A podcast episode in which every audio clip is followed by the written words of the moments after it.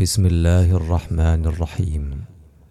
هذا تسجيل صوتي لقصيدة ابن القيم رحمه الله التي يذم فيها الصوفية ومنهجهم في رد نصوص الوحيين بأهوائهم وآرائهم. ويذكر ما أحدثوه من السماع الشيطاني ونبذهم كتاب الله خلف ظهورهم ويصف أحوالهم المنكرة وأفعالهم القذرة التي جعلتهم يشمتون الكفار بدين الإسلام. ثم يذكر رحمه الله أصحاب الحيل من مدعي الفقه الذين يحلون ما حرم الله بأدنى الحيل. ويذكر جملة من الأمثلة على ذلك كاستحلالهم الخمر والزنا والربا وغيرها. ثم يذكر قضاة الجور وشهود الزور وأن أقضيتهم وشهاداتهم تدور مع الدرهم والدينار أينما دارا. وينزه الرسول والصحابة ومن تبعهم بإحسان عن أن ينسب إليهم شيء من هذه الأحكام الجائرة الضالة. ويثني على الرسول صلى الله عليه وسلم بأن أحكامه كلها عدل وحق ورحمة. ثم يختم الإمام ابن القيم قصيدته بنصيحة غالية لمن كان يرجو الله والدار الآخرة بأن ينظر في هدي الصحابة ويسلك سبيلهم أين تيمموا فإنهم درجوا على نهج الرسول صلى الله عليه وسلم وهديه. واقتدوا به في سائر أحوالهم فهم القانتون المخبتون الصادقون وهم العاملون بأحسن الأعمال التاركون لكل فعل قبيح يتصفون بالحلم والعلم والتقوى والتواضع والنصيحة وغير ذلك مما ذكره رحمه الله وأما من سواهم فهم بعكس ذلك كله. قال رحمه الله تعالى ذهب الرجال وحال دون مجالهم زمر من الأوباش والأنذال زعموا بأنهم على آثارهم ساروا ولكن سيرة البطال. لبسوا الدلوق مرقعا وتقشفوا كتقشف الأقطاب والأبدال قطعوا طريق السالكين وغوروا سبل الهدى بجهالة وضلال عمروا ظواهرهم بأثواب التقى وحشوا بواطنهم من الأدغال. إن قلت قال الله قال رسوله همزوك همز المنكر المتغالي أو قلت قد قال الصحابة والأولى تبعوهم في القول والأعمال. أو قلت قال الآل آل المصطفى صلى عليه الله أفضل آل أو قلت قال الشافعي وأحمد وأبو حنيفة والإمام العالي أو قلت قال صحابهم من بعدهم فالكل عندهم كشبه خيال ويقول قلبي قال لي عن سره عن سر سري عن صفا أحوالي عن حضرتي عن فكرتي عن خلوتي. عن شاهدي عن واردي عن حالي عن صفو وقتي عن حقيقة مشهدي عن سر ذاتي عن صفات فعالي. دعوى إذا حققتها ألفيتها ألقاب زور لفقت بمحال تركوا الحقائق والشرائع واقتدوا بظواهر الجهال والضلال. جعلوا المرى فتحا وألفاظ الخنا شطحا وصالوا صولة الإدلال. نبذوا كتاب الله خلف ظهورهم. نبذ المسافر فضلة الأكال. جعلوا السماع مطية لهواهم. وغلوا فقالوا فيه كل محال. هو طاعة هو قربة هو سنة. صدقوا لذاك الشيخ ذي الإضلال.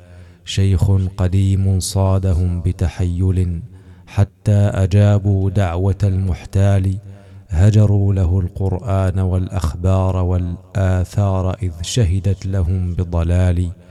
ورأوا سماع الشعر أنفع للفتى من أوجه سبع لهم بتوالي. تالله ما ظفر العدو بمثلها من مثلهم وخيبة الآمال. نصب الحبال لهم فلم يقعوا بها فأتى بذا الشرك المحيط الغالي فإذا بهم وسط العرين ممزق الأثواب والأديان والأحوال لا يسمعون سوى الذي يهوونه شغلا به عن سائر الأشغال ودعوا إلى ذات اليمين فأعرضوا عنها وسار القوم ذات شمال.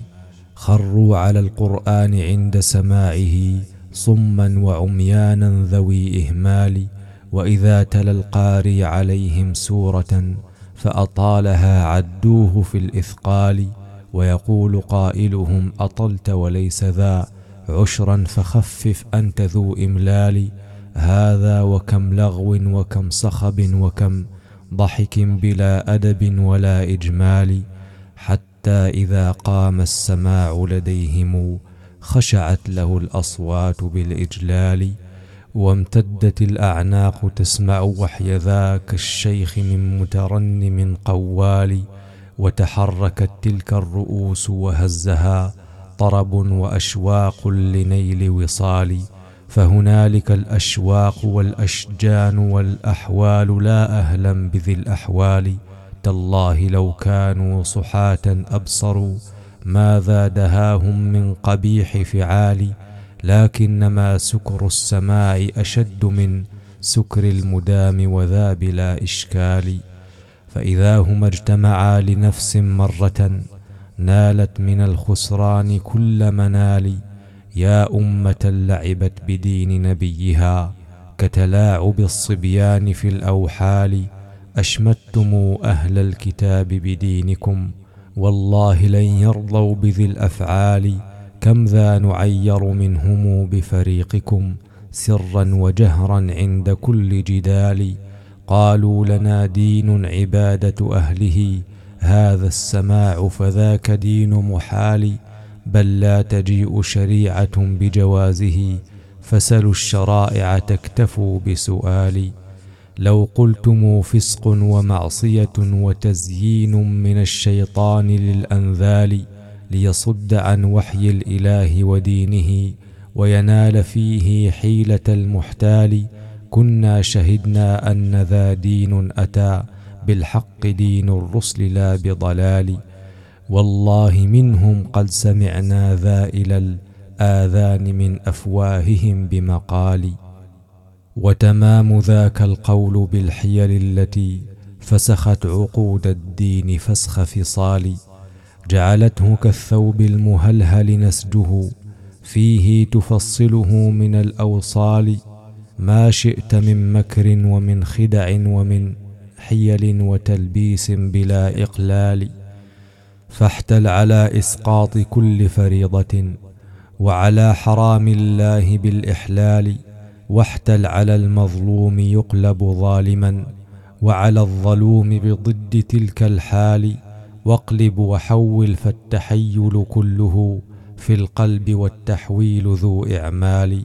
إن كنت تفهم ذا ظفرت بكل ما تبغي من الأفعال والأقوال واحتل على أكل الربا واهجر شناعة لفظه واحتل على الإبدال.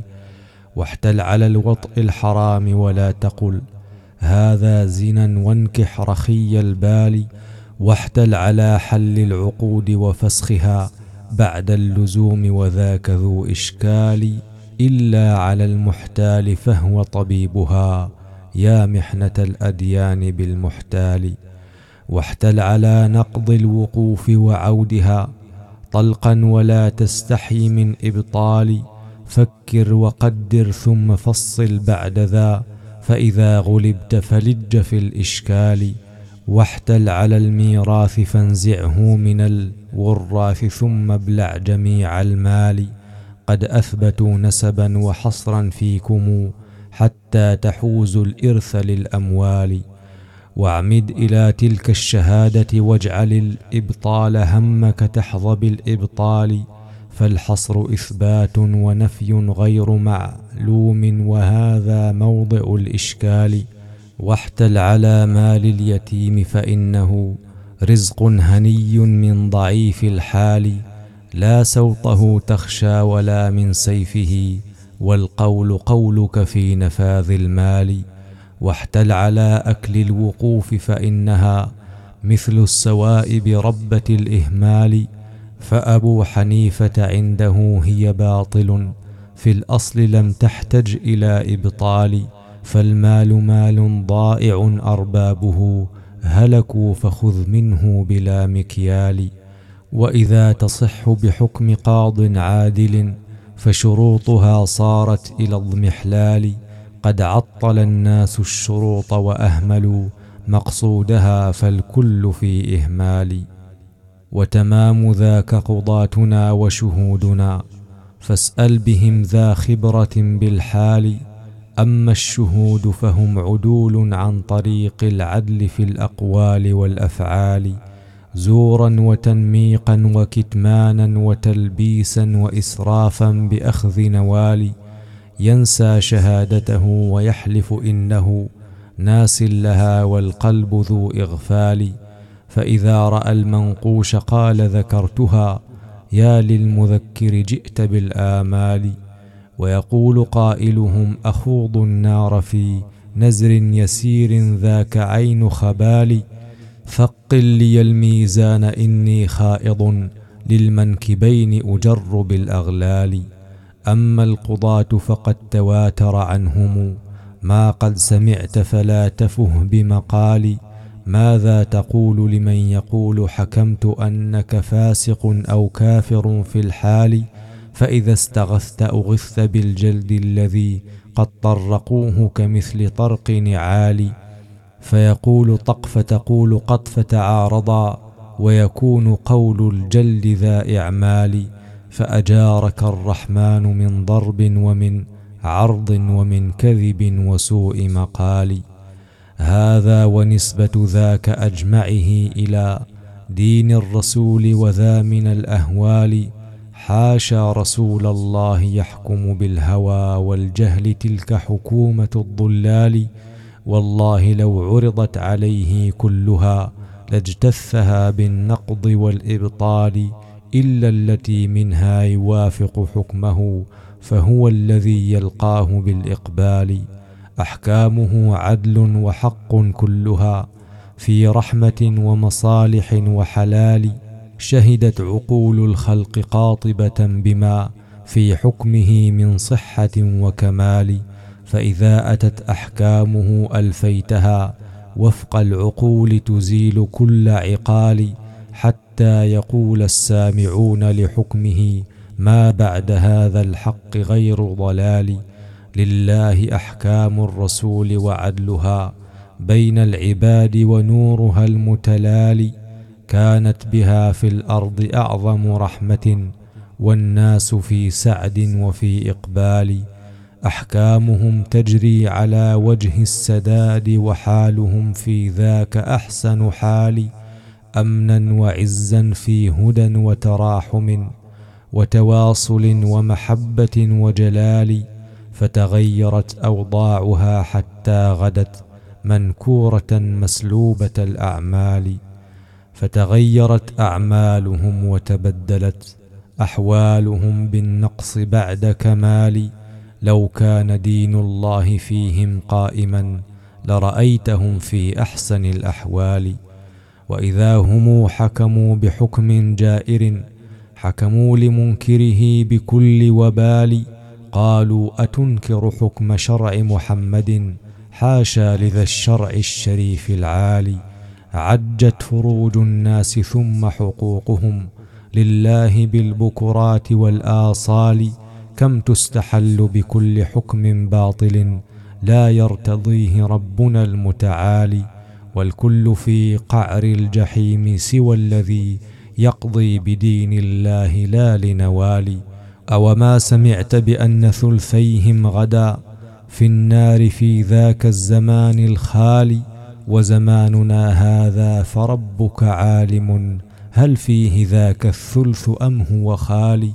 يا باغي الاحسان يطلب ربه ليفوز منه بغايه الامال انظر إلى هدي الصحابه والذي كانوا عليه في الزمان الخالي واسلك طريق القوم أين تيمموا؟ خذ يمنة ما الدرب ذات شمال؟ تالله ما اختاروا لأنفسهم سوى سبل الهدى في القول والأفعال درجوا على نهج الرسول وهديه وبه اقتدوا في سائر الأحوال. نعم الرفيق لطالب يبغي الهدى فمآله في الحشر خير مآل. القانتين المخبتين لربهم الناطقين بأصدق الأقوال التاركين لكل فعل سيء والعاملين بأحسن الأعمال أهواؤهم تبع لدين نبيهم وسواهم بالضد في ذي الحال. ما شابهم في دينهم نقص ولا في قولهم شطح الجهول الغالي. عملوا بما علموا ولم يتكلفوا فلذاك ما شابوا الهدى بضلال وسواهم بالضد في الأمرين قد تركوا الهدى ودعوا إلى الإضلال. فهم الأدلة للحيارى من يسر بهداهم لم يخش من إضلال وهم النجوم هداية وإضاءة وعلو منزلة وبعد منال. يمشون بين الناس هونا نطقهم بالحق لا بجهالة الجهال حلما وعلما مع تقى وتواضع ونصيحة مع رتبة الإفضال يحيون ليلهم بطاعة ربهم بتلاوة وتضرع وسؤال وعيونهم تجري بفيض دموعهم مثل انهمال الوابل الهطال. في الليل رهبان وعند جهادهم لعدوهم من أشجع الأبطال وإذا بدا علم الرهان رأيتهم يتسابقون بصالح الأعمال بوجوههم أثر السجود لربهم وبها أشعة نوره المتلالي ولقد أبان لك الكتاب صفاتهم في سورة الفتح المبين العالي. وبرابع السبع الطوال صفاتهم قوم يحبهم ذو إذلال وبراءة والحشر فيها وصفهم وبهل أتى وبسورة الأنفال